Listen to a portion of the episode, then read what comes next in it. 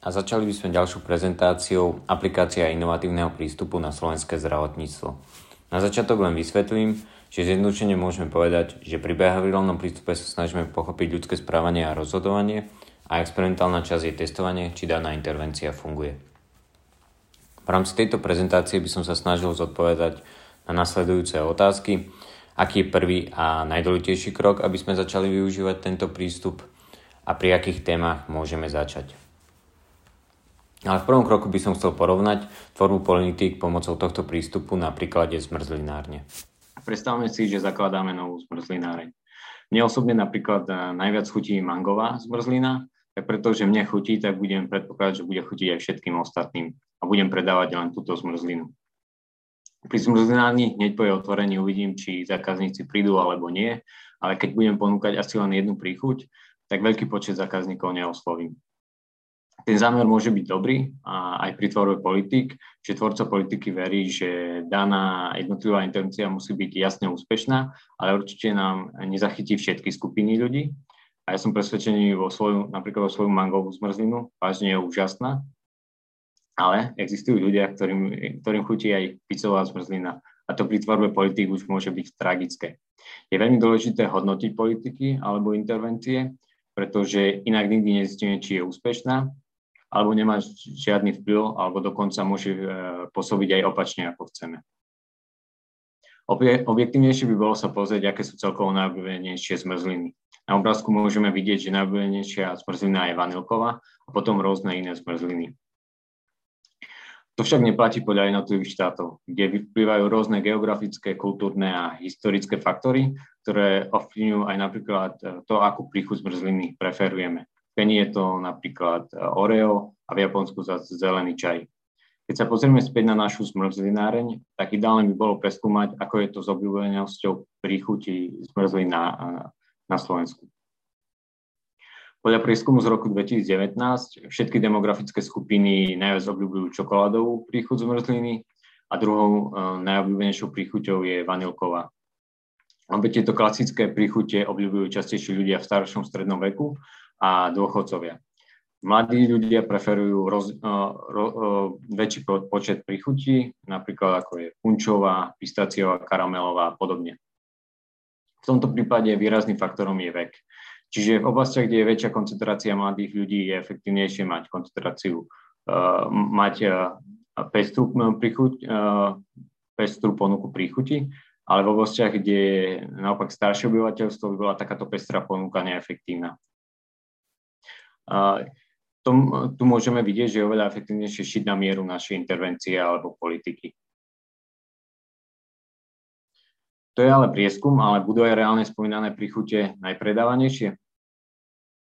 Preto môžeme ešte pred otvorením zmrzlinárne v našej lokalite urobiť ochutnávaciu akciu. Mal som možnosť sa rozprávať s Mikom Analom, ktorý bol v týme, ktorý vo Fínsku testoval schému univerzálneho príjmu do experimentu bolo zapojených náhodne vybraných 2000 eh, nezamestnaných Fínov. Každý z nich poberal mesačný príjem vo výške 560 eur. A cieľom fínskeho experimentu bolo zistiť, či nepodmienený príjem eh, pomôže ľuďom z chudoby. Premyslom bolo, že pravidelný príjem by im mal poskytnúť čas na hľadanie práce a prípadnú rekvalifikáciu. To sa však nepotvrdilo. Ja vidím hlavný prínos v tom, že sa nezaviedla táto intervencia celoplošne, a tak sa nevynaložili veľké finančné prostriedky neefektívne.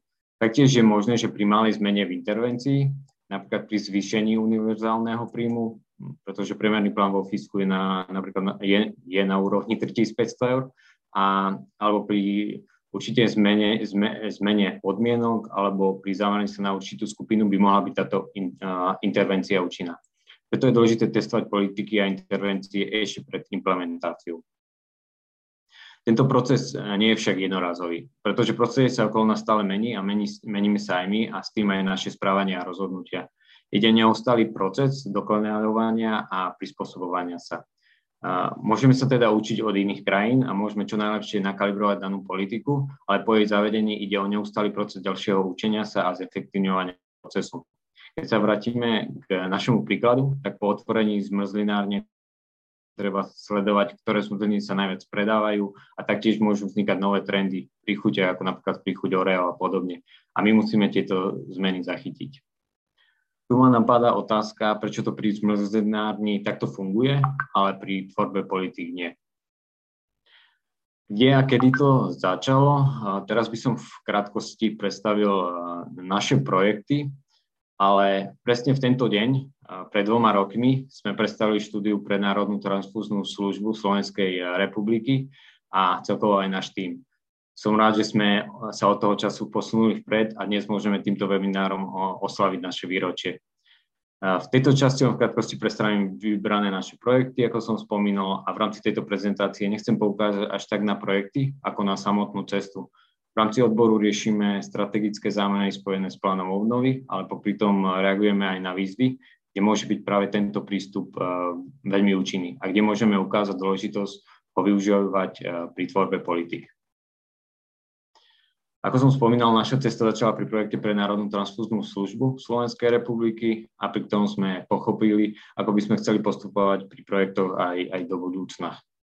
Projekt bol zameraný na skvalitnenie pra, procesu darcovstva krvi a zadanie bolo, či zavedenie odberu plazmy neovplyvní darovanie krvi.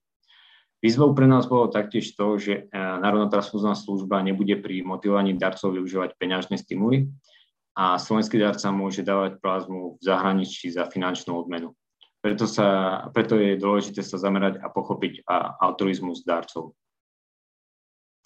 Mňa veľmi teší, že na projekte sme okrem docentky Jany Pelejovej z Ekonomickej univerzity v Bratislave a taktiež profesora Maroša Servátku z Macquarie University, uh, taktiež spolupracovali aj s profesorom Hubertom Slonimom z University of Sydney a, a ktorý je jeden z najuznávanejších expertov na darcovstvo krvi, ktorý aj za nami prišiel na Slovensko a spoločne sme pracovali na projekte. Začali sme dotazníkovým prieskumom a analýzou súčasného kmeňa darcov, kde sme sledovali preferencie a očakávania darcov.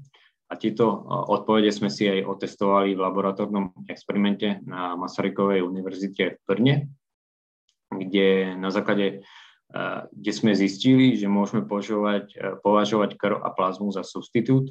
Taktiež výsledkom bolo, že najväčšia ochota darcov darovať je, keď majú možnosť slobodne si vybrať, ako pomôžu. Našom prípade sme odporúčali NTS, aby sa necielili na darcov, že darujú iba krv alebo iba plazmu, ale aby stále mali možnosť výberu.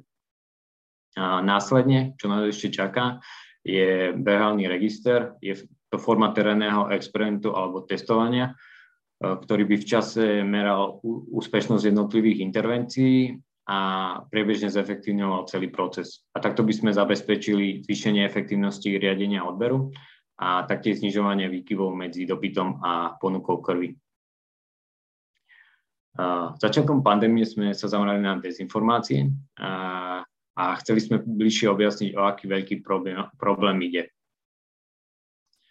No, prieskum bol uskutočnený na vzorke okolo 2000 lekárov a zistili sme, že tak, takmer 3 štvrtiny lekárov sa každý týždeň stretáva s dezinformácií, s dezinformáciami o zdraví a takmer 40% každý deň.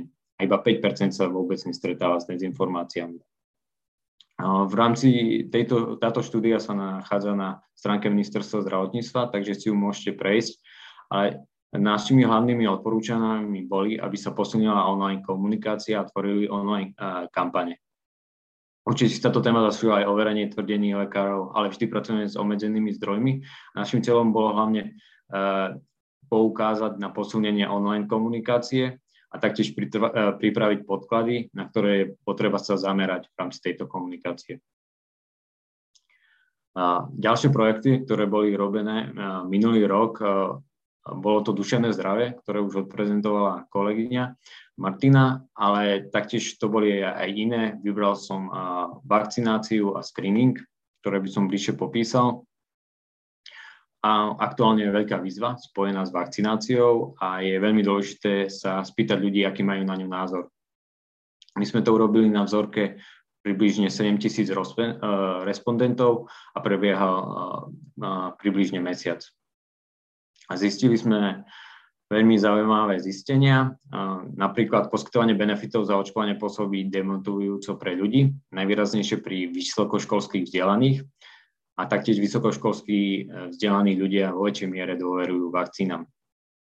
Čo bolo veľmi zaujímavé, je, že najväčším alebo hlavným motivátorom takmer u všetkých respondentov, 94%, bolo uh, možnosť opätovného cestovania do zahraničia. A, a tiež veľmi zaujímavé bolo, že vajúci ľudí od očkovania najvýraznejšie odradza odmenia, odmeňovanie poukážkami. Hlavný benefit eh, v rámci eh, tohto eh, prieskumu vidím hlavne v tom, že respondenti mali možnosť vyjadriť ich názor na to, akým spôsobom by podľa nich bolo možné zlepšiť proces očkovania. Tieto odpovede nám napísali v rámci otvorenej odpovede. A, a tak sme mohli získať bariéry a motivácie, ktoré sme sami ne, ne, neidentifikovali. A respondenti nám napísali, lebo až jedna tretina respondentov nám napísala, že je potrebná transparentnejšia komunikácia, ktorá je zameraná na pozitíva, ale aj na negatíva očkovania. Taktiež jedna petina nám napísala, že je potreba cieľeného pozývania, či už lekárov, otec lekárov a poisťovňa a taktiež väčšie zapojenie VUC a, a obci. A taktiež jedna desina by si želalo uh, možnosť zrozumiteľného vysvetlenia problému odborníkmi a taktiež diskusie s nimi. Túto, prez, uh, túto štúdiu budeme čo najbližšom čase prezentovať pre, pre verejnosť. Ďalší taký veľký projekt, ktorému sa venujeme, tak je screening e, rakoviny hrubého čreva a konečníka. A tam plánujeme zjednotniť kampaň, pretože momentálne každá z troch poisťovní má vlastnú kampaň a môže sa aj v, kaž- v priebehu v čase meniť každý rok a preto je dôležité ju zjednotiť, aby sa zväčšoval sociálny tlak na ľudí. Taktiež v rámci toho chceme vytvoriť e, čas prevencie u všeobecných lekárov, tzv. marketingový názov žltý čas a z dôvodu toho, aby si boli istí, že počas návštevy lekára sa nestretnú s chorými pacientmi. Taktiež sme, sme zmenili názov onkologických screeningových testov na testy zdravia, aby sme sa zamerali na, na ten hlavný cieľ a to je, aby sme boli zdraví nie aby sme sa zamerali na ten strach, pretože to je tá hlavná bariéra, prečo ľudia nenavštevujú screeningové testy, pretože sa boja, že zistia, že majú no, rakovinu. A ďalším krokom bude meranie pozývacích listov. Budeme mať rôzne variácie listov a chceme identifikovať, ako sú úspešné, ako sú úspešné pri konkrétnych skupinách ľudí a taktiež aj odmerať, alebo taktiež sa aj pozrieť, či nie sú iné možnosti pozývania na screening, ktoré, ktoré sú úspešnejšie alebo taktiež úspešnejšie u konkrétnych skupín. Čo nás veľmi teší, je, že dnes sme členom medzinárodnej pracovnej skupiny zamerané na behaviorálne intervencie, ktorú zastrešuje OECD a prečo aj dneska tu spoločne môžeme spolu organizovať tento webinár. A taktiež sme boli odporúčení OECD na poskytnutie intervia pre VHO, ktoré smeroval na vytvorenie beálnych jednotiek v oblasti zdravia. Konkrétne sme radili, ako, vzniknúť, ako by mala vzniknúť takáto jednotka v Rumúnsku, ale na základe toho sa vypracoval aj manuál pre ostatné členské krajiny a my tam budeme uvádzaní ako príklad. To nás tiež veľmi teší. A možno zhrnutie na záver. Je veľmi dôležité analyzovať dáta, ktoré v podstate už, už je nejaká taká tradícia, samozrejme, ktorú robíme, ale je veľmi dôležité na základe týchto analýz dát, na základe tých vzorcov správania, ktoré zistíme, si overiť prieskumom alebo intervium alebo cez fokusované skupiny a následne to testovať ešte pred implementáciou a následne hodnotiť politiky. A toto je jeden veľký cinklus, pretože všetko okolo nás sa mení a na základe toho sa, menia aj na, sa mení naše správanie a rozhodovanie. A možno na záver by som skúsil zodpovedať otázky z úvodu. Aký je prvý a najdôležitejší krok, aby sme začali e, využívať tento prístup? Tak je začať sa pýtať. Tá, tá analýza dát, to, to už je u nás samozrejmosťou, ale tým druho, druhým krokom by malo byť začať sa pýtať a počúvať. Možno keď som sa rozprával s behaviorálnym ekonomom a profesorom Marošom Servátkom, tak som sa ho pýtal, aký je správny reálny ekonom a on mi povedal ten, ktorý, ktorý sa pýta a ktorý sa pýta správne. Na základe tých dát a tých vzorcov správania sa, sa môžeme, môžeme správne pýtať. A možno tá posledná otázka, pri akých témach môžeme začať? Tak ako ste videli v úvode, tak pri akejkoľvek. Ďakujem veľmi pekne.